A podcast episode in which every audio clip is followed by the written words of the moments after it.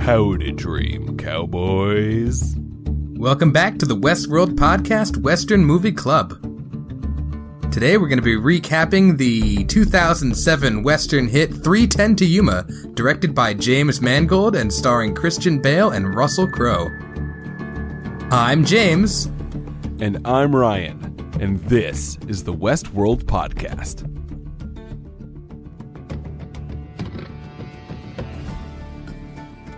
So before getting into it, I just want to talk about uh, something relating to last week. Since then, I've watched all of A Handmaid's Tale. Oh man, you didn't Yeah. even you didn't even tell me. We could have done it together as a group. But it would have been hard to hate on because it's very good. Well, I I I would hope so. And unlike Westworld, which is like an ensemble cast and like that's the point, um, Elisabeth Moss really is like in every scene of the show. So I guess you could say it was more of a demanding performance on her part. How many episodes were there? 10? Yeah, 10. And they were an hour long each. Yep. And did did Elisabeth Moss steal the show? Well, it's her show. She's in 99% of it, so. So this movie, 310 to Yuma, was directed by James Mangold, who I'd never heard of until I looked him up, but now I realize that I'm a fan of his work. Mm-hmm. James Mangold, known for other films such as Logan, Walk the Line, and last but certainly not least, Girl Interrupted. Yeah, right?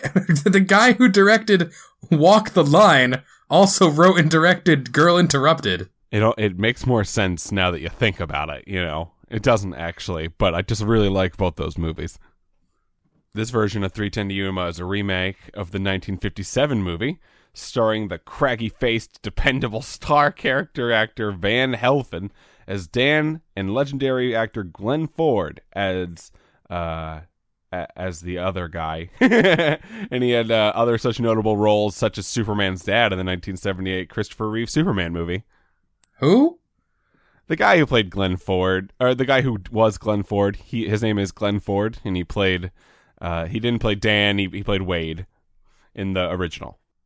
Oh. I didn't know that. Yeah, the internet. Have you, have you seen the original? Nah, I have not. All right, so just uh first impressions though. Did you like 310 to Yuma? Oh yeah, I really liked it. I liked it all the way through except for the like the last 2 to 3 minutes. I had some qualms. I had some qualms. We'll get there. We'll get there. Yeah.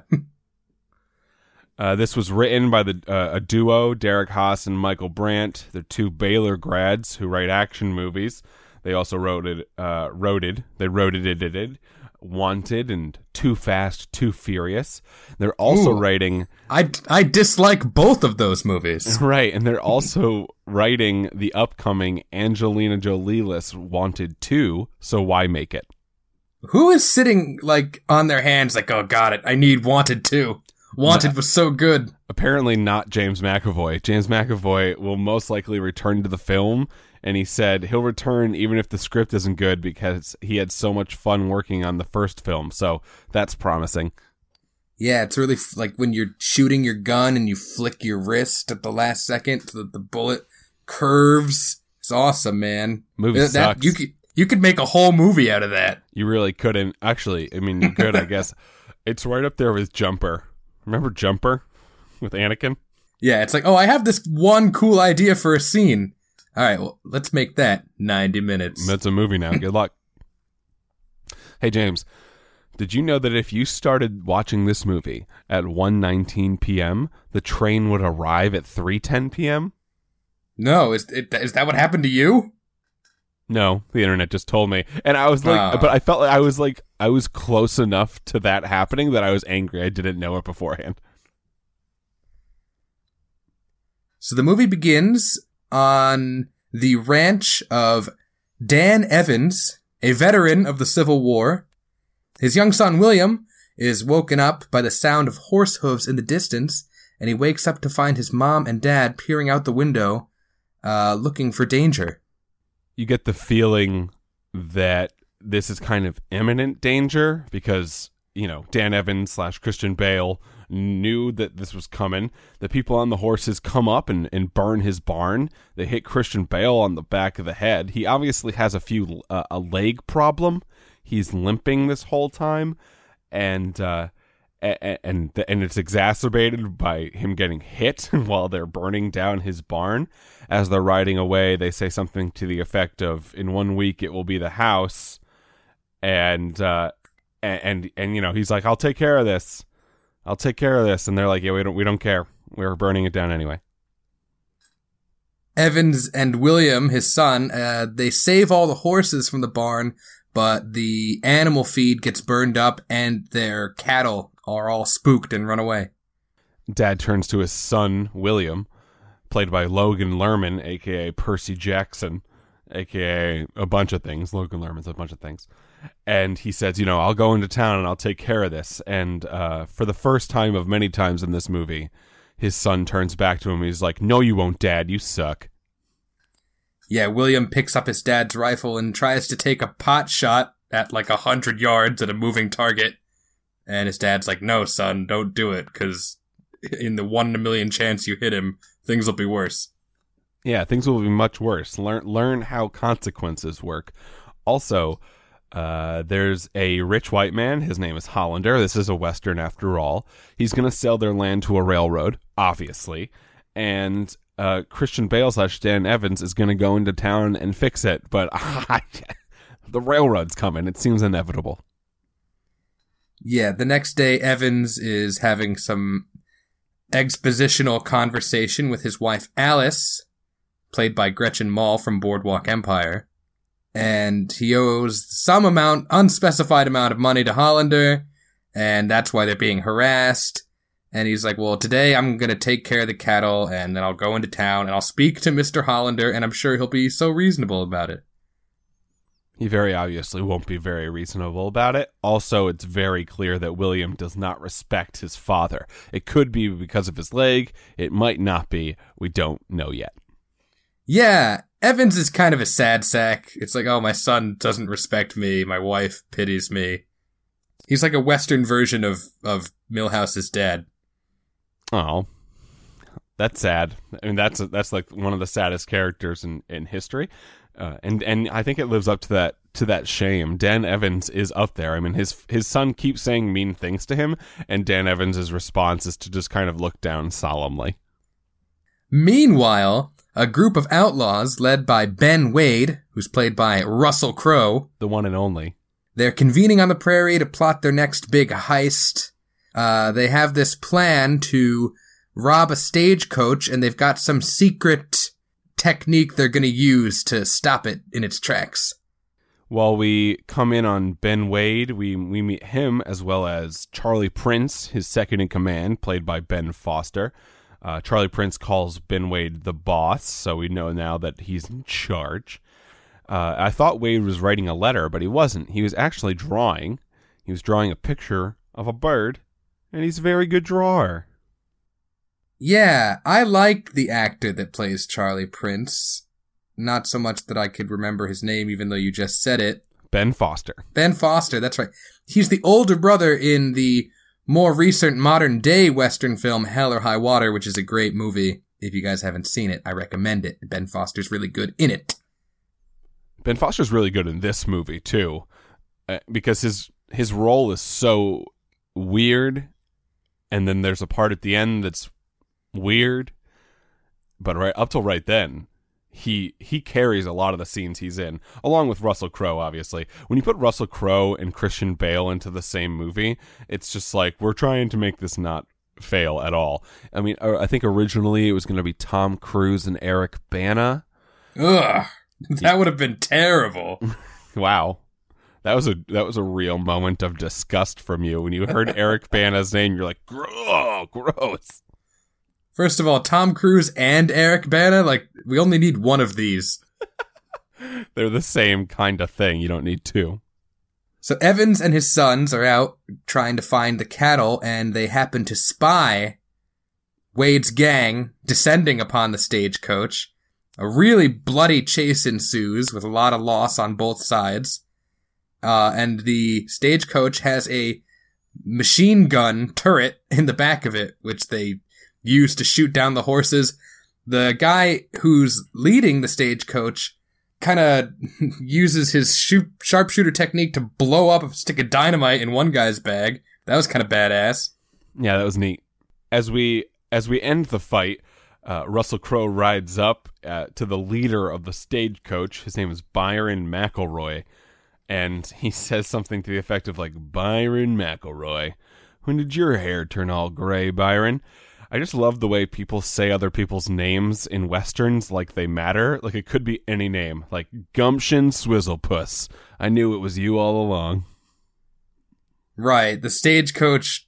What they what happened is they had herded the cows into the road, which caused the stagecoach to stop and flip, and basically everyone died except for the named character, who it turns out is a Pinkerton man. Which here's a bit of real life history. Uh, the Pinkerton Company was a real life security company in the Old West. You could hire them to guard your shit or to protect your house if you're a rich guy. And they would kind of do the job that maybe there weren't enough lawmen around to do. Yeah, they were basically professional mercenaries. And uh, you know, as as Wade is doing his little speech over his newly found riches, he said, "Y'all spare no expense this time," which was very Michael Crichton of him. Uh, he left. He leaves Byron alive, and also the person inside the wagon is secretly alive at this point. Wade takes the Evanses' horses. Uh, the Evanses kind of ride up on the end of this, and and Wade sees them, rides up to them, and is like, "Hello." And at this point, you're kind of deciding, you know, is is Wade a 100% bad guy, or does he have some good in him? And he proves in this moment that he's not going to kill Christian Bale and his sons, and he but he does take their horses. He leaves their cattle, and again, Logan Lerman, William, Dan Evans' son, is really mad at him about all this. And I was like, what is he gonna do? All of them have guns, all of you don't, and you're mad at him for like not fighting them and dying. You're dumb. Wade tells them they can get their horses a couple miles up the road on the way to Bisbee. And Evans and his son go and rescue the surviving Pinkerton man. What is it? Mc, McElroy? Is that his name? Byron. Mc, Byron McElroy. Yeah. Uh, who's really badly injured because he got shot in the chest. Yeah, Byron got messed up. And, you know, and we also see on the other end in the town of Bisbee where this coach is going, uh, the railroad man Butterfield. He waits for the Pinkerton, Pinkertons someone asks him if they're running late. They say he says they don't run late. That's why they are paid eighteen dollars a day, which gives you wow. Some, right, exactly, which gives you some sort of uh, understanding of of the inflation rates since then. One of Wade's gang members reports to the marshals that there's been a heist. He's you know he's acting like an innocent bystander, like oh I was coming up on the road and I saw some dead Pinkerton men and some empty money coffers, so I think there might have been a heist. You guys should go all check it out it kind of proves the point of like in westerns you can be really you can deceive people much easier because they didn't have the internet and they don't know what your face looks like. Right, and they probably don't know how to read and they're not very well educated, and so they're just easy to trick in general. And then uh, that gets all of the of the railroad and the Pinkerton men to leave the town to go try to look at the convoy which lets Wade and pals come into the town, go into the local saloon to count their loot and get a drink. I have a question about this. Every saloon in every Western has the exact same layout. Is there just one saloon set in Studio City that everyone is using? Yeah, there's one saloon on Paramount Ranch, and it's the one that everyone uses. Like, actually, right when we came into the into the western town, I was like, "Oh, this looks familiar." It's all the same places. There's only like two ranch sets in Los Angeles somehow. So they have a shot for their fallen comrades, and then Wade tells everyone to leave so that he can seduce the bartender, who is played by Vinessa Shaw from The Hills Have Eyes. She's kind of a, a scream queen. Yeah, you feel like she will have a bigger role than she eventually does. She doesn't. She's just kind of she's just kind of there to show you that Wade is cool. Also, they took a shot to their fallen comrade, but I mean, the fallen comrade they took a shot to was a guy that Ben Wade shot at the end because he his job was to kill everyone inside the stagecoach, and it turns out that there was one guy left who uh, who who caused some damage. So Ben Wade shot one of his own guys to kind of teach them, like you know, if you're stupid and you don't do your job, I'll shoot you in your head. Also, when he does shoot him in his head, the exposition is is very clear that Ben Wade is very quick with a trigger. Everyone needs to know that. But he's also a gentle soul who's nice to the women he seduces, and he draws them pictures and offers to take them away to Mexico and put all this behind them. He draws them like one of his French girls.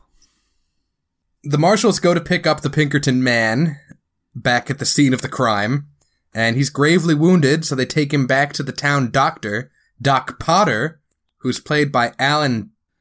Tudyk. Tudyk. You can just call him Doctor Wash. He's Wash. Yeah, from he's Firefly. Wash from Firefly, and he's Steve the Pirate. Most recently, K2SO from Rogue One. He's Alan Tudyk. He's amazing. Yeah, you think he's the doctor, but he's actually the town vet. Womp womp. Yeah, Byron notices when they bring him back and he's getting a bullet taken out of him, and he looks around and he just sees a bunch of horse pictures. Like, what kind of doctor are you? And Dr. Alan Tudyk, Wash MD, says, Well, it's nice that one of my patients are talking to me for once. Because he, Not just barking and growling. because he, because he, he works with doc, he works with horses. So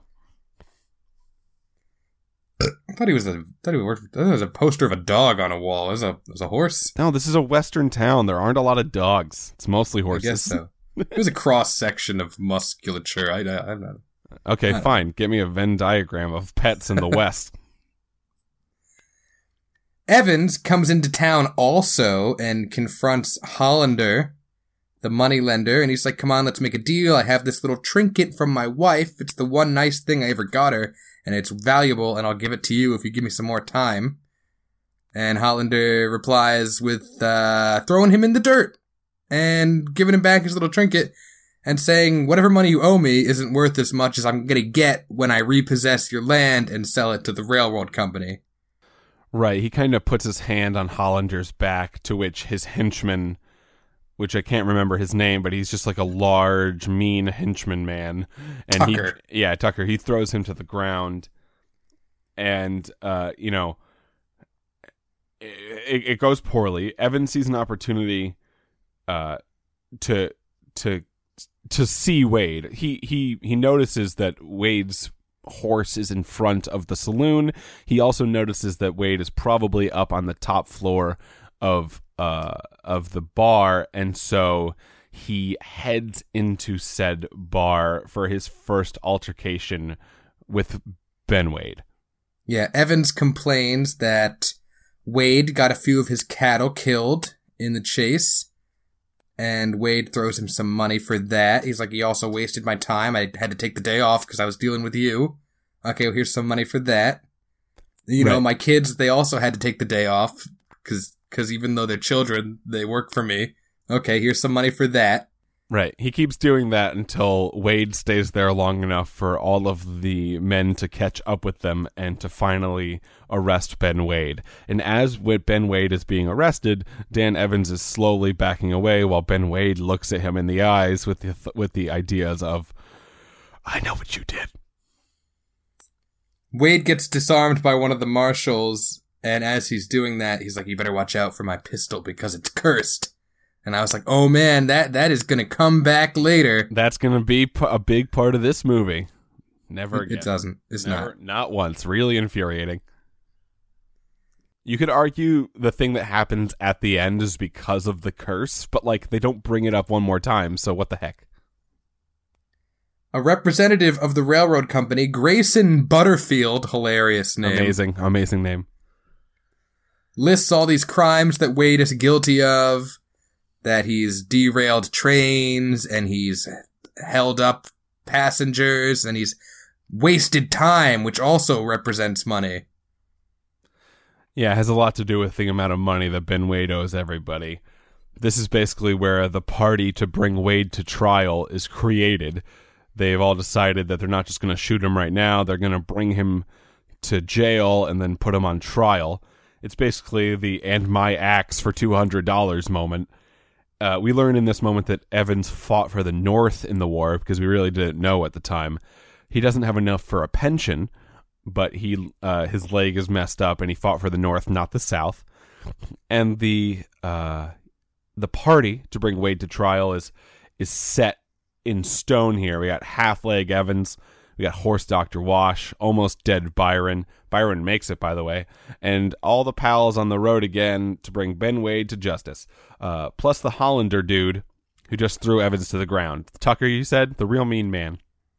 They're going to bring him to Contention City, Arizona, and get him on the 310 to Yuma Penitentiary, where he'll be tried and hung as an example to all other outlaws. They did something similar to that in Pirates of the Caribbean when they when they hung up the pirates in front of the bays. It didn't work then either. I don't think it would work here, but I appreciate the effort. That's got to be the best damn cowboy I've ever seen. Do you think it's all a trick? Is it all by accident? And then as he's being dragged up something, and he's just like, "Oh, where am I going? Oh, it all worked out perfectly." Everyone agrees that they need to get Wade out of the town as soon as possible, or a lot of innocent people are going to get hurt. And they decide to rendezvous and prepare for their journey at Evans's ranch. Uh, they don't leave before one of Wade's men rides through town and shoots up a bunch of randos. Yeah, while screaming that this town is gonna burn, which is ominous. Their plan is they're gonna send a decoy carriage out, like right now, to distract the gang, stay the night in Evans's house, and then leave at first light. Evans's uh, wife is so mad that this is her life. She is just wondering how she got here. Like, my husband has a bad leg. Now I have all these people in my house. They're telling me that they're going on an adventure where my husband will almost definitely die. Uh, I am perturbed. Yeah, they have an awkward and slightly threatening family dinner with Wade. And Wade likes to quote scripture and he likes to flirt with Alice, Evans's wife. Wade is a talker. He just keeps talking. Uh, the doctor asks Hollander, the Hollander henchman, if he burnt down the barn. Like, is this was this you? And he was like, I was just doing my job. And, then Todd goes like, your job sucks. Evan is Evans's son, William, is kind of looking at Wade like he's a hero. Wade is confident and he knows what to say, and you know, And he, he's hitting on his mom. right? Everyone loves when people hit on their moms. And then Wade says shooting a man and shooting a horse is is the same, while while Evans says it's not. Uh, Byron is is more than awful. He he always says more awful things. Uh, and then you know, as you just said, Wade Wade quotes the Bible, which is a large part of his character. Uh, Wade calls Evans over to cut his steak for him, obviously, because he and he while looking at Evans or while looking at Evans like you did this to me. The reason I'm in your house right now is because you got me arrested. I could have just gone. I could have been later, dude. And then, but so he's just being mean to him. He's like, "Yeah, I don't like the gristle or the fat. Can you get rid of those? Thanks." It's very tense. Wade has a type, apparently, and it's green eyed women, and he makes that clear to Alice, who's a green eyed woman, and she's kind of like blushing.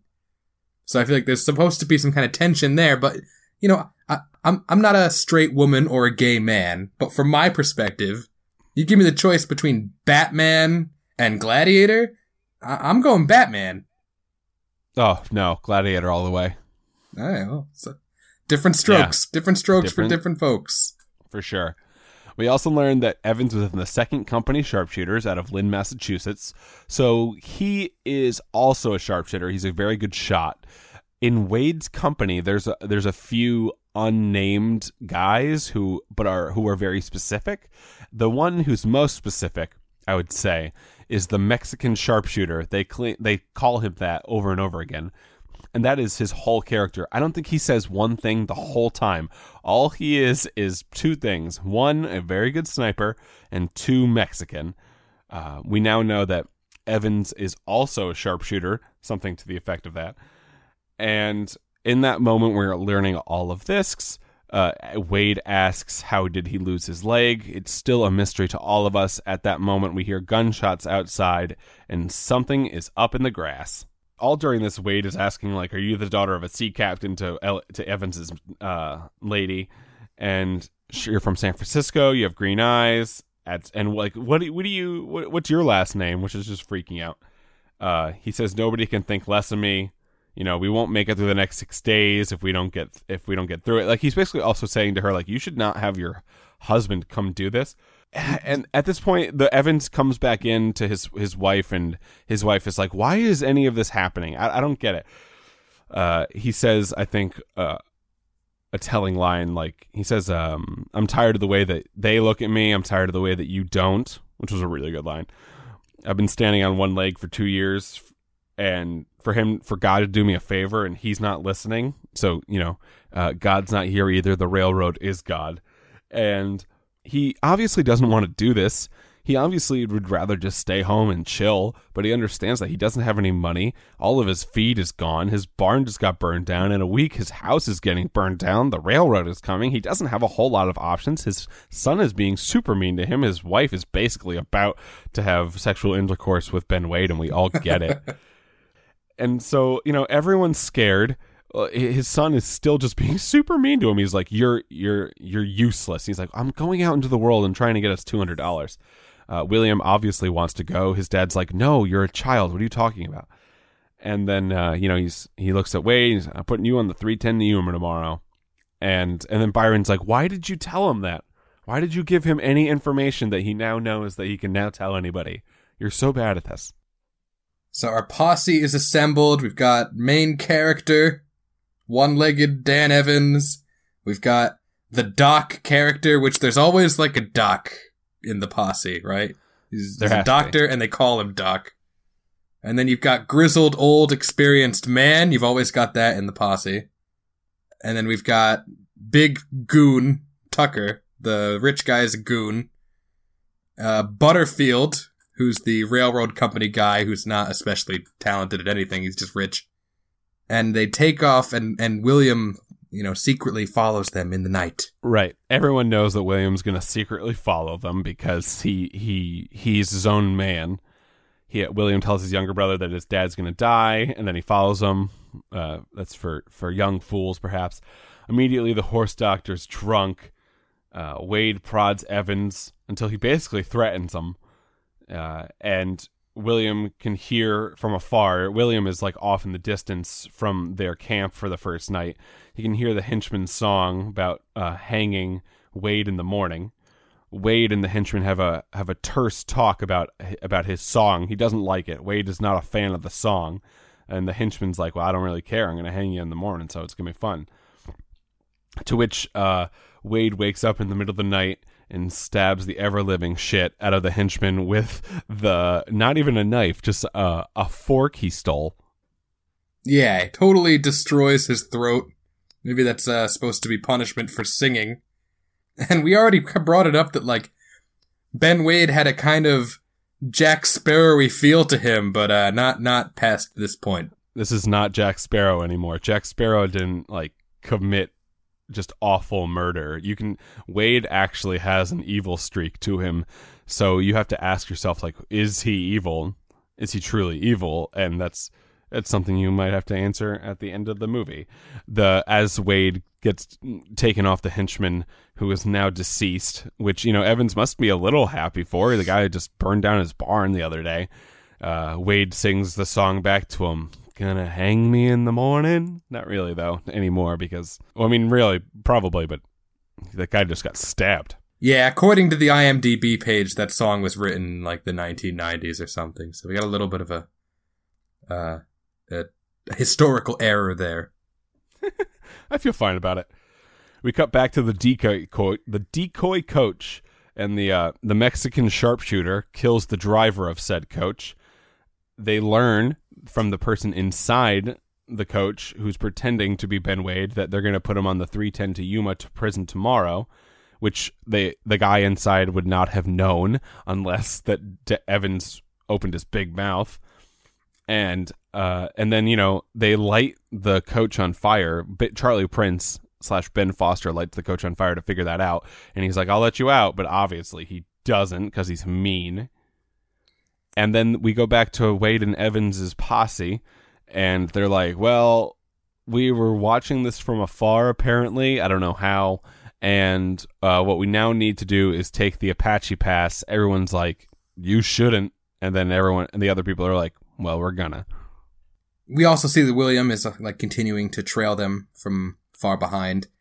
On the trail, Byron and Wade start talking shit at each other. They both have somewhat checkered pasts.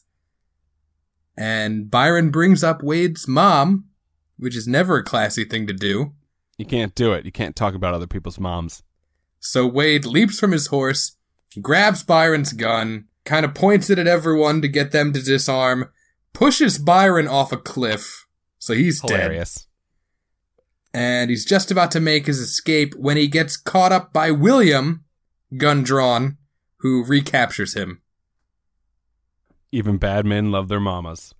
Yeah, right before that, Byron is eh, he Wade says like Byron acts at and he he acts pious, but I've also seen him like kill a bunch of children, so he he's not the best. You know, Byron calls his uh, his father a drunk gravedigger, and his mother a ran- have the months mother has a rancid womb of a whore. Wade at that point is like, well, you're gonna die.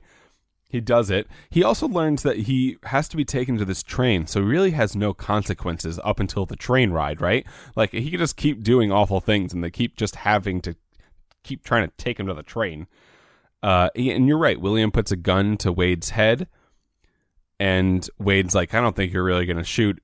And then William kind of shoots right in front of him to prove, like, "Yeah, I'm real, bitch. I am. Uh, I'm a kid who doesn't like his father and is is willing to shoot a stranger for funsies." And uh, Wade is like, "Oh, okay. Well, I guess, I guess I'm caught." Yeah, so we lost two of the tough guys in the posse. We're down to three: uh, Doc, Butterfield, and Evans. But they gained a little boy. Not a little boy. He's like he's like fifteen. It's basically the same amount of power, the amount, the same attributes. So they do the, you know, campfire at night scene again, and Wade is trying to seduce William to the dark side by talking about how awesome it is to be an outlaw. He's like, oh yeah, once you get to the outlaw towns, you get all the women and the booze and everything you want to do. It's such an awesome life. And the other members are like, hey Wade, do you remember that time that you dynamited a train full of innocent people? Didn't you also do that? And he was like, "Yeah, that was fun too." Evans takes Wade to go for a piss, and they get ambushed by some Apaches. And Evans is almost killed, but Wade saves him by grabbing the rifle and shooting the Apaches dead. Evans asks, like, is that your guys? And Wade's like, nah, if they were mine, you'd be dead. I have a Mexican sharpshooter whose literally only job in this movie is to be both Mexican and a very good shot, so you would be dead. Uh, he he murders all three of the Apaches with a knife. Like he literally sneaks up and flanks them with a knife while he's a while he's a prisoner. He also takes the keys to the handcuffs. He takes the horses, and Evans is going to go after him even after Wade leaves with everything because there's no reward for getting him halfway to the train. So Yeah, he he knocks Evans out after the fight, and then he leaves. And Evans wakes up and he's like, "Well, we have to go after him because this is the most important thing to me now." Wade rides up to a mining site where he encounters dozens of Chinese immigrant miners. He tries to get one of them to unshackle him, but he gets apprehended by the owner of the mine named Bulls and the foreman Zeke, who is inexplicably played by Owen Wilson. Luke Wilson, but still, I it's it's it's a one of the Wilsons, and why is one of the Wilsons here? Are you sure? I'm a hundred percent sure. Luke Wilson? Yeah, I guess that that's more believable. I guess. Why would Owen Wilson wouldn't come out for this? I honestly don't think it's as or uh, more believable. I think it's still unbelievable. When I saw him, I was like, I still said to myself, like, is that Luke Wilson? Right, and then from there on, you're like, okay, well, this surely he will be a major character now. Nope, he's a lot like the curse on the gun. He's just the air and gone. Uh, he says some awful racist things like we need to get some he and this is a real line out of the movie. I don't even know if i want to say this. Anywho he says uh, he says we need to get some negroes in here to show these chinamen what real work is. I was like that is the most racist one sentence. Right, but the, the Deus is, is is in the Machina because it turns out that Bulls knows Wade because in the past Wade had killed his brother, and so Bulls has a vendetta, and instead of letting him go to jail, he wants to kill him to get his revenge. luke wilson has really yellow teeth talking about how morals ain't got a damn thing to do about it and you're right they start torturing him with what looks like a like a makeshift electrocution device. Yeah, it's, it's like a an air powered Tesla coil or something. Yeah, they they just made it with all the spare parts they have from the caving, from making the cave for the trains, and then uh, you know as as as it goes, the the party r- walks up, somehow gets there at, at an amount of time after that, and they come up to Wade and pals. They all kind of explain their exposition to each other. One party goes, you know, I really would like Wade back. The other goes, no, I'm busy electrocuting him. And then um, Alan Tudyk slash Doctor Horse Doctor, like, hits the first guy. He starts the fight of like, you know, we're getting him back, and the Horse Doctor starts it. Yeah, he smashes him with a shovel. They grab Wade, they throw him onto his horse, they all ride out, there's a big chase. And uh, Doc Potter, Doc Potter, and Doc Potter gets shot in the head. You, you got his name wrong as he died. Yeah, he did nothing in this movie. Hitting that No, dude with the really. shuffle was the sec- the second thing he did. and and as he's dying he's like did we escape and they're like yeah we escaped man and he's like because of me because of the shovel and they're like yeah the shovel was a real big part of it be, just be dead now I'm the likable guy who dies in the movie. i'm very likable I died Also, in Serenity, and then I died in Rogue One. know every eh, he died again and like as every time he dies i'm like why are you doing this to me as an audience you just keep killing alan tudyk and it makes me really sad every time also it's super interesting how often wade switches sides so seamlessly he's like it's a it's a testament to to I think Russell Crowe as an actor, but also like Wade as a character. You don't understand if he's the bad guy or the good guy at any given moment. And and this is one of those moments where like you know Wade runs with them. He's not like a pri- it feels like not a prisoner for a quick moment while he's running with Evans and the gang outside of the of the tunnel, which they then you know they like alley oop explode the tunnel. Literally, like Russell Crowe throws up some dynamite and Dan Evans sharpshoots it like he is, like a sharpshooter from Lynn, Massachusetts. And they blow up the tunnel. Like it's like a one two punch, and then they look at each other like, oh, right, you're a prisoner.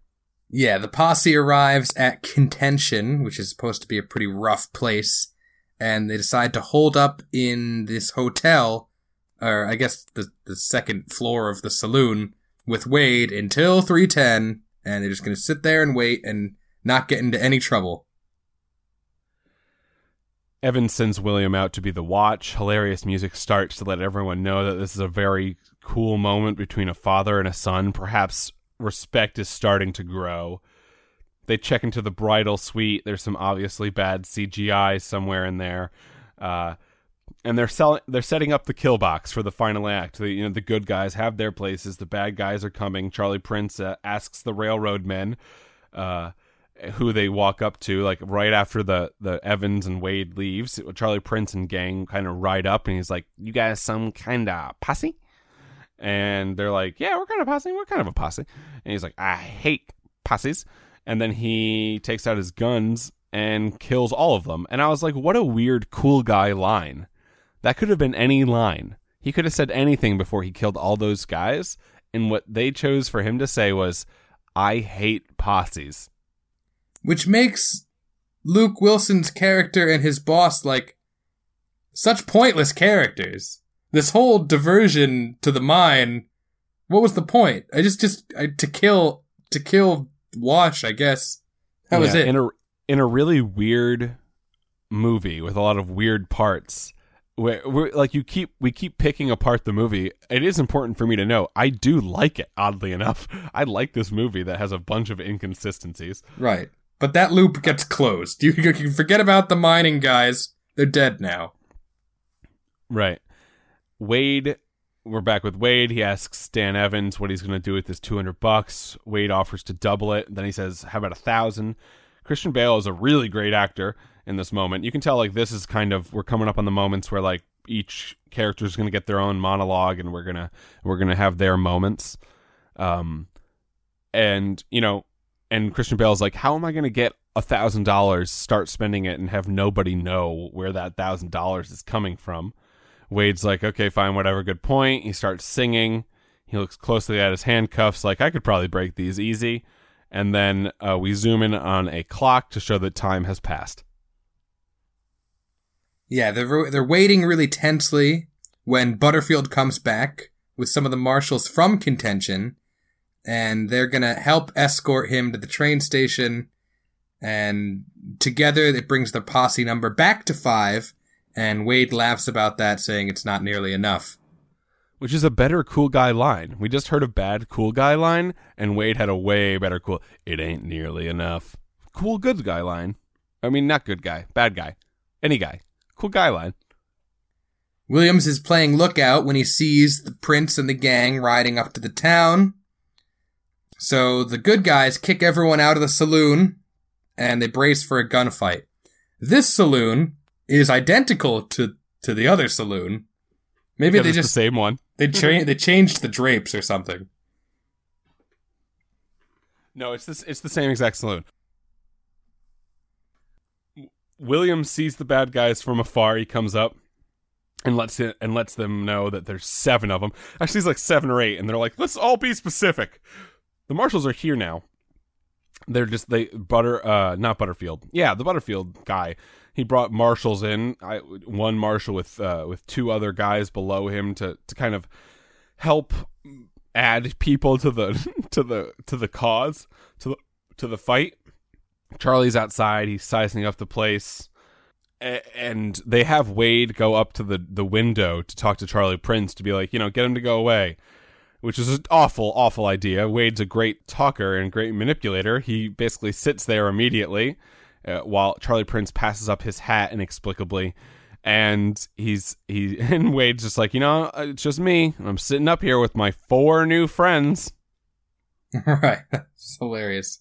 Uh, Charlie Prince comes up with a pretty pretty good idea. I like his plan a lot. He's like, "Hey, I have a, I have a shit ton of money. I'll give two hundred dollars to anyone who kills a member of the posse in there."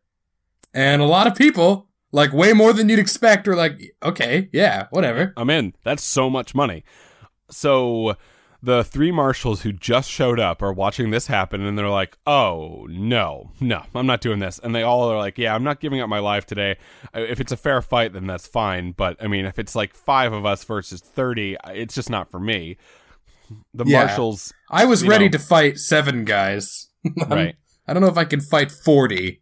So they give up their guns and they walk outside. And then, you know, predictably, the thing happens that Charlie Prince just said like, you only get the money after you shoot them.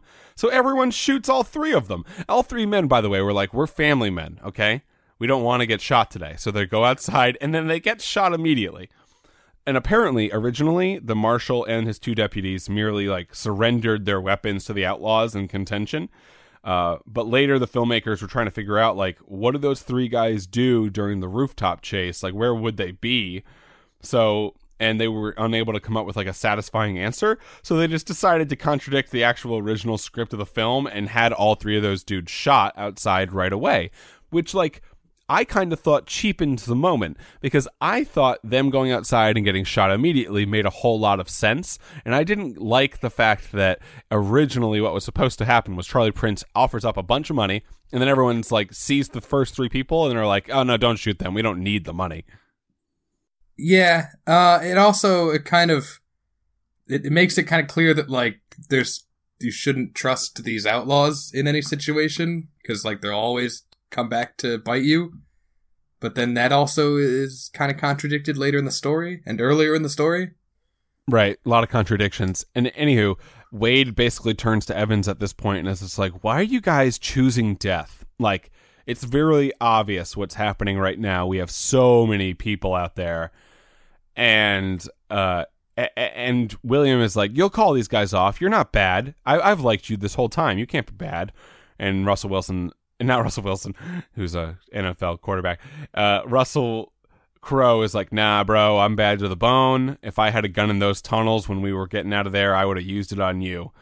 Uh, and and you as an audience kind of has to ask yourself, like, is he actually that evil? He's you know brutally murdered two people. Uh, but also he seems nice some of the time. He could just be a really good actor, both the actor and the character. And he also says something to the effect of, I wouldn't last one minute leading an outfit like that if I wasn't rotten as hell. Butterfield decides to give up on the whole plan and he tells Dan Evans to give up. He's like, I'll pay you anyway. Yeah. He's like, We're done here. I'll give you the $200 anyway. And and then Wade's like, You hear that, Dan? Uh, it's only you now. So what are we going to do? And, uh, you know, and and and Evans is like, "This is all I have. I'm not stopping. It's all it's all I have." What did Doc Potter? What did Doc Potter make his life for? Right. Huh? He looks at his son and he looks at Wade and he decides it's not about the money anymore. Um, it's about justice and seeing it done, but that not really. It's about looking like a big man in front of your son for the first time in your life, basically. Ever, yeah. And you know, he's a guy with half a leg. He has something to prove. He has some. He has something to stand for on his one leg. Inspired by his courage, Butterfield promises to protect William and to take care of his family and his ranch from here to eternity. I, uh, yeah, which I guess is is a good reason for Dan to do this. But also, like Butterfield says, like, yeah, I'll take care of you into uh, and your family into eternity if you get Wade to the train, which we've all kind of established at this point is actually impossible. So Evans is saying yes to something that's is is set up to be impossible, and Butterfield's like, yeah, yeah, yeah, I'll do that if you get him to the train. Ha ha ha! That's never happening. We're all gonna die. As it gets closer to three o'clock, Evans gets more nervous, and the outlaws are positioning themselves around the town. Wade brings up the tragic story of how he was orphaned by his parents and took comfort in scripture. Yeah, it kind of lets you know that his character also has a soft side. Evans tells William, you know, like, William's like, I can't just leave you. I have to go do this too. And Evans is like, no, obviously not. You're not even supposed to be here right now. Uh, either way, I'll be a day behind you, but I, not really. I'm going to die. So I need you to be a man of the house. Uh, you have the best parts of me. You're going to do great. Do you like me yet? You just remember your old man walked Ben Wade to that station when no one else would because he's real dumb. The Mexican Right. sharpshooter and the Mexican sharpshooter sets up. Uh, the kill box looks pretty kill. Like a lot of kills are about to happen. Dan watches the clock. Wade draws. Dan watches his uh, throws his watch because he's angry or something about that. And Wade says, "You ever read the Bible, Dan?" And I was like, "Russell Crowe monologue time." But then the church bell strikes three o'clock, and it's time to go. All cool people need hats. As soon as they live, leave the building, the shootout starts. They're jumping from cover to cover, getting a little bit closer to the train station each time. There's a hail of bullets going on. Charlie Prince realizes the townsfolk aren't really being very judicious in the way they're aiming, and he's worried that they're going to hit Wade, so he starts to take them out too. Yeah, and oddly enough, Wade warns Dan of the first man to sneak up on both of them. Like he wants Dan to succeed, um, but he really doesn't. He he and and let's also be clear. Like the way that they're moving is that both of them are independently running. So Wade is choosing to run because he has a gun to his back, but also like all the people outside have guns too. You get a feeling that this is as much a decision by Wade as it is by Evans. Except for Wade is not 100% convinced, but he also understands like they're being shot at and he has to try not to be shot at. at, some point uh Wade says like can you now explain to me the next portion of your plan, Dan? And I was like, that is a question the audience is asking as well. Right. Taking cover in an empty shop, Wade basically gives Evan one last chance to walk away. He's like, "I'm not, I'm not doing this. All right, it's not gonna Right. happen." I'm not doing this anymore. I'm not going to independently run anymore. I'm about to play dead weight like a dumb little baby, and you're going to have to drag me there. I'm not just helping you out anymore. Uh, he tells Prince to have everyone hold their fire because Wade's basically decided we're done. Evan says that he can't stop and that he confesses the only time he saw combat in the Civil War was when he was shot in the foot accidentally by friendly fire while retreating. I ain't never been a hero, Wade. And he needs to put Wade on the train in order to finally be seen as a man in his children's eyes. At that point, Wade is strangling him because Dan jumps on his back prior to that and actually starts fighting him. At the point where like Wade and Evans are, are they seem like as close to being friends as they ever have been, and then Evans jumps on his back and they start kicking the shit out of each other, and and Wade starts to to choke Evans like he's actually going to kill him. And at that point, when Evans tells his sad story, Wade stops strangling him, and in that moment you can kind of feel like on Russell Crowe's face, he's like, I kind of like Dan, and maybe I like him enough, or maybe I want to make him the guy who who succeeds. He like in that moment, you can see in Wade's face, like I want to make Dan Evans the coolest motherfucker on earth, and the way to do that is to get him or to have him bring me to this train. So like getting Wade to that train in that moment becomes both of their goals, not just one of them. Yeah, it reminds me of an episode of Home Movies to really go on a tangent, where the school bully allows the main character to beat him in a fight just because he pitied him and he wanted him to have a win. He's like, Right. okay, so I just let him take me down. You know, gotta let him have a little confidence. Exactly. Which is like one of my favorite parts of this movie, where it, it where the bad guy and the good guy just immediately team up because they just respect each other. Uh, so Wayne and Dan get back to running. William runs after them, uh, and I was like, and I literally wrote down, William's definitely gonna die. Uh, Charlie is is actually also definitely gonna die. Wade might die. Dan might die or be a hero. And out of the four, I only expect two to live. That's what I wrote as I was going into the climax of this movie. Um, what I love Charlie. is in this last stretch of the chase, Prince looks so confused. Yeah, he's like, "Why are you running, boss? What's happening?" Like at Uh, some points, Wade was in front. It's like he could have just led him to any anywhere. Like anyway, And then, uh, yeah, William goes to like run after them because he saw the dr- the picture that Wade was drawing. He was pi- he was drawing like a really detailed picture of Dan by the window, uh, and I guess William like extrapolates that that means he likes him or, or whatever. I, I I extrapolated nothing. I just was like, he's a drawer. He draws. right. and uh, at some point charlie's like boss what's what's going on boss? And then wade looks at uh, dan. He's like can you make this jump with your peg leg? And they're like yeah sure. They make a big jump like uh, which is something that you know a, a prisoner doesn't do. Uh, and and so like wade is literally now running in front of the one-legged man. They dive into the ticket booth at the train station just as it reaches 310 and the train's not there. They ask the conductor where the train is. It's like, I guess it's late. Sorry. Charlie has the men spread out. The Mexican sharpshooter sets up. William enters the fight. Why? I don't know why. Uh, you know, he uh, there's more exposition here. We learned that Dan Dan's youngest son has tuberculosis, and he would die if they didn't go to a warm climate. Uh, because you know Wade was just like, "Why are you even here? Just move to another place where there you can get another farm." And they say, you know, and and Evans is like, "We have to stay in a warm climate. I'm I'm even sadder than you thought I was." And and then uh guys like why are you telling me this and dan's like i just wanted you i want to let you know that i ain't stubborn Uh, it was actually one of the better conversations in the in the movie. Like I, I'm, I'm not stubborn. And wade's like is this the time? Is this the time to telling me you're not stubborn? Also w- look where we are right now. Yes you are. The train arrives, and Wade confesses that he's actually already been sent to Yuma twice and escaped twice. And he gives him a smile. William unleashes some cattle and spooks them so that they're running, so that they're running parallel to the train, giving uh, Evans the cover that he needs to get Wade to the train. So they're, they're there at the door. Exactly 10 minutes pass in this movie between the clock striking 3 and the arrival of the train. And can I say this is where, from here on, the movie falls apart for me. Yeah, it it gets a little odd.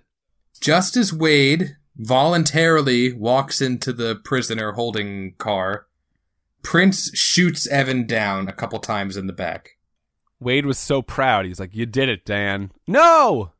You accomplished this meaningless task where the stakes are now completely nothing since we already know I can just escape at free will.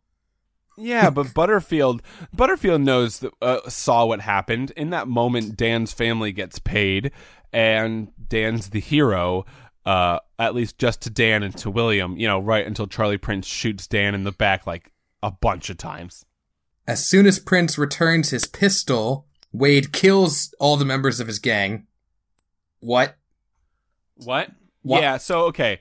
So Dan's on the ground dying. Uh William is like kind of running up. Charlie Prince returns his pistol and then is walking away. Russell Crowe is obviously mad, but nobody knows it. And then Charlie Prince kind of turns back to see Wade's eyes. He sees Wade's eyes and when he looks back he's like, "Oh my god, that guy's to shoot me." I don't know why, but he is. So like uh, Charlie pulls his gun, Wade pulls faster because you have to know that Wade is very fast from the beginning. And in that moment, Wade literally kills his entire posse. Apparently, he didn't like posses either. Wade, you had so many chances to defuse this situation. and you're gonna blame your number two, who's just doing what he was supposed to be doing, because you you kind of tricked the shit out of him. He's dedicated. Apparently, he's so dedicated to Dan Evans being a hero that in this moment he had to kill the rest of his gang because it wouldn't make sense for his gang to just be there and him to get on the train to still go to Yuma. And and he and I, I think he's thinking like they would lose all respect for me or whatever, so they they have to be dead anyway. But here's this thing. Here's this thing, James. Charlie Prince is like a son to Wade. You get the feeling the whole time that Charlie Prince feels like he doesn't have a father and that his father is Russell Crowe's Ben Wade. They have a very close relationship, you can tell. And then, like, at the end, for whatever reason, it's just okay. So, like, you have to ask yourself the question is Wade a good guy or a bad guy? Because I think he's a bad guy. I would say he's completely out of his mind and has no idea what he wants. Or at least the screenwriters are. If I'm Prince and I have last words, I'd be like, I was within 15 feet of you for like the past hour. You had so many chances to tell me what you wanted me to do. Right. Why did Wade kill Charlie for doing something he didn't know was wrong? I felt so bad for Charlie. The look on Charlie Prince's face as he is dying is D- why, Dad, why? So William says farewell to his dad, telling him, you know, you succeeded, Dad. You got him on the train. You did it. And so Dan Evans dies with a smile on his face, having finally gained his son's admiration. And, you know, I- William, I hope you're real fucking happy with yourself. This is his fault. Like, This is his fault. what you drove your dad to do. Now, working hard and providing for your family, that's not enough. You have to actually get killed on a pointless, no stakes cowboy adventure. You did it, Pa. You got him on the train. He's off the train now, but you got him on there temporarily. Yeah. Uh, Wade is obviously conflicted about the whole situation. He turns around. He sees that William has a gun pointed at him. Wade sees it, uh, the gun pointed at his face, and uh, by a kid who he already kind of knows, like would shoot right from the, the from the from the from the look he had in his eye, the crazy look in his eye. This is the part of the movie that I can't fully understand, and you're gonna have to you're gonna have to just okay. This I have a, I have a thing. I have a thing, James. Okay. So, in this moment, everyone's dead around them. Wade is being held up by William, uh, who has uh, the look in his eye like, my dad's dead, and now I'm going to kill you, which kind of is a bummer because, like, the point of all of this is to get Wade on the train. But Wade has, I think, two feelings in this moment. One is, if this is how I die, so be it. It kind of looks like on Wade's face, Russell Crowe's face, like, you know, if if a son revenging his father, if that's the version of me dying, uh, and this kid has, you know, proven that he might really do it in the past, and if this is the way that it happens, fine. But I think the second part of this is a lot more important. The second thing that uh, that Wade is currently thinking is uh, Dan just died, and Dan is a good man. Dan has expressed in this movie that he wants his son to be a good man, not like Wade. He doesn't want his son to turn out like Ben Wade does. And killing Wade would be exactly what Dan wouldn't want. So now Wade has to talk to a, a, grieving son. Like in this moment, what I thought was about to happen was that William is, you know, holding the gun up, and Wade has to talk to a grieving son out of doing something he should do, and he has every right to do, and Wade believes he has the right to do for the sake of his dead friend Dan and William's dead father, to let William's hands be bloodless, and so that we, as Dan would have wanted. But also, William just w- watched Dan Wade kill all these men. So, what does that concern or deter William from doing any of this? But the point of all of that is none of that happens. The kid just puts the gun down, like he's learned his lesson anyway, taking out a huge part where I think Wade should have had that conversation of your father wouldn't want this. How is that not part of the movie? Okay, sorry, now you can go. No, I agree with you. I don't really know what was going through William's head in that moment. I don't. Wade, his also kind of emotionless. I, you know, I, I guess I assume it's not spelled out, but William's like, oh, so you're kind of directly responsible for my dad's death, but then you avenged my dad, and now my family and I are rich because of you. So I won't yeah, shoot all you. of that happens though, and, but none of it's said out loud. It is No. literally a back and forth, uh, like standoff for twenty seconds with no words, where there could have been so many words. And then the train whistle blows because it's gonna leave, and and Wade gets on the train and sits down in the jail cell. And the train leaves the station, but as soon as it's out of sight as William, Wade Lone Ranger whistles for his horse, which starts to follow the train. And so it's obvious like he's gonna get away. And I was just thinking in that moment, I was like, Da da da da da da. We're really bad eggs. Drink up me hearties, yo ho. It's like the end of Pirates One. It's exactly Right. like that. Except he's not Jack Sparrow, and he's murdered brutally two people. Right. and, and you know the fact remains, Dan put him on that train when no one else would. but you get the also get the feeling like what they were trying to do was make a really gritty version of Pirates of the Caribbean and still have Jack Sparrow be Jack Sparrow. And you you can't because it just feels weird. Right, because although Jack Sparrow is like an untrustworthy, self-serving character, he's not a sadistic, murderous character who goes out of his way to commit acts of violence. Like, oh, I, oh, you insulted me? You now will die. like that's Wade. So uh, again, I liked this movie. the The thrill of the movie is watching Dan Evans and Ben Wade go from hating each other to respecting each other, and that last scene where they're they're helping each other get to the train is really really great. And then there's that five minutes at the end that don't make a whole lot of sense and that kind of ruin, not ruin, but get pretty close to ruining the end end, which is him, you know, asking for the horse to come and you still rooting for Ben Wade. Because what you're doing at that moment is asking where the audience is sitting. Are they on Ben Wade's side? Are they on Dan's side? And honestly, I was on Ben Wade's side until he killed Charlie Prince and his whole gang for no reason. Until he basically killed his son, which I like. I think the screenwriters and the director saw as like the last thing he had to do to prove himself good. But in reality, what he just did was killed his friends for no reason. Yeah, it's like a lazy way to end a character arc. It's like, oh, these gang characters, they'll all just die. And that's how their story resolves. They're just dead. Right. It's it it feels it feels unsatisfying. I Again, think I liked this movie. Right. Also, uh, Lauren Lauren asked us to watch this movie, right? I don't and, know. I'm um, not sure who. I'm, I'm pretty sure very likely LJ did.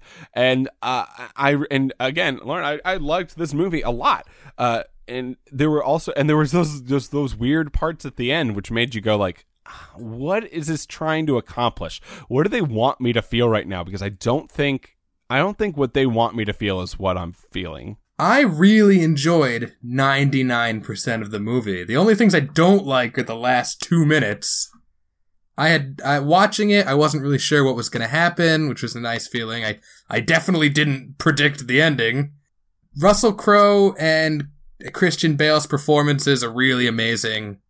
They're both two acting powerhouses, and you put them together. What else? Uh, I mean, the the supporting cast was just that. They were there very much to support two lead actors. You could tell that uh, you know they tried to make their deaths and lives mean something, and sometimes they were successful, and sometimes they weren't. Movie uh, definitely fails the Bechdel test. There were never even two sure. female characters in the same room. there were never two characters in the same room the two female characters there were were just kind of complainy, which is you know not great. Also, uh, the the gun is the gun cursed? Did the gun make him kill Charlie Prince and all of his friends? Oh, I, I okay, yeah, all right, I can get on oh, board. That's that. fine for you. That's fine for you. The curse, the curse that they talk about an hour beforehand and never bring up again. That that one little piece of exposition that you basically forgot about. That makes it all okay. We got a reason now. Cursed gun, of course. Yeah, yeah. That's that's the gun the gun with the cross on it. That's what did it. I would give this movie an A minus. It's like uh, you know, when a gymnast does a perfect spiral but doesn't quite stick the landing. I, I don't know what what measurement system I want to use. All I can say is that I really, really liked this movie, and when I think back on it in like 20 years, I don't think I will. I will remember the inconsistencies at the end. I think I will remember the friendship that is gained between these two men, and I will also probably remember how annoying the character of William was. I'm interested now in seeing the original 310 to Yuma to see what, what they kept and what they changed. I get I kind of like Ben Wade as a character. I can't now I cannot think of him as anything other than Cowboy Jack Sparrow. Right, yeah. I, I don't I don't know where where his morals actually lie. They are confusing at best. I definitely prefer him to um to Dan Evans, who I can't empathize with at all. It's like you know, maybe when your kid is grown up and is more rational and with more perspective, they might be happier to have their dad in their lives than, you know, just like, oh, remember that time where he did the heroic thing and then died? It was so badass. So life affirming. Yeah, well, can't happen now because he's dead. But also, like, I, I like Dan Evans more than I like Ben Wade. I think Dan Evans, like, is one character the whole time and and and has has goals. They're stupid goals. They're fools goals, but they're they're they are goals nonetheless that are are very straightforward and you understand his uh, reasoning for most things most of the time. Ben Wade goes in and out of that. You know, he's a he's wishy washy on whether he's a hero or not. You're not a, you're not hundred percent sure. All right, so I think our next podcast will be a Westworld episode four rewatch. Yeah, so join us for that. If you've got questions or comments about episode four going into it, shoot us a tweet on Twitter at Westworld Ryan. If you have another request for the Western Movie Club, we always accept those too. You can email us at the Westworld Podcast at gmail.com. And if you're really cool, you can leave us a rating on the Apple Podcast app, which lets other people find our show. Yeah, give us all the stars, give all the positive comments, follow us on SoundCloud, uh, and like our our tracks on SoundCloud. Share them if you will. Uh, get get get all get all up in get all up in this. And join us in some in undetermined amount of time for episode four of Westworld Rewatch Podcast. I'm James. And I'm Ryan and this is the Westworld Podcast. Say goodbye to your credit card rewards. Greedy corporate mega stores, led by Walmart and Target, are pushing for a law in Congress to take away your hard earned cash back and travel points to line their pockets. The Durbin Marshall credit card bill would enact harmful credit card routing mandates that would end credit card rewards as we know it. If you love your credit card rewards, tell your lawmakers hands off my rewards. Tell them to oppose the Durbin Marshall credit card bill.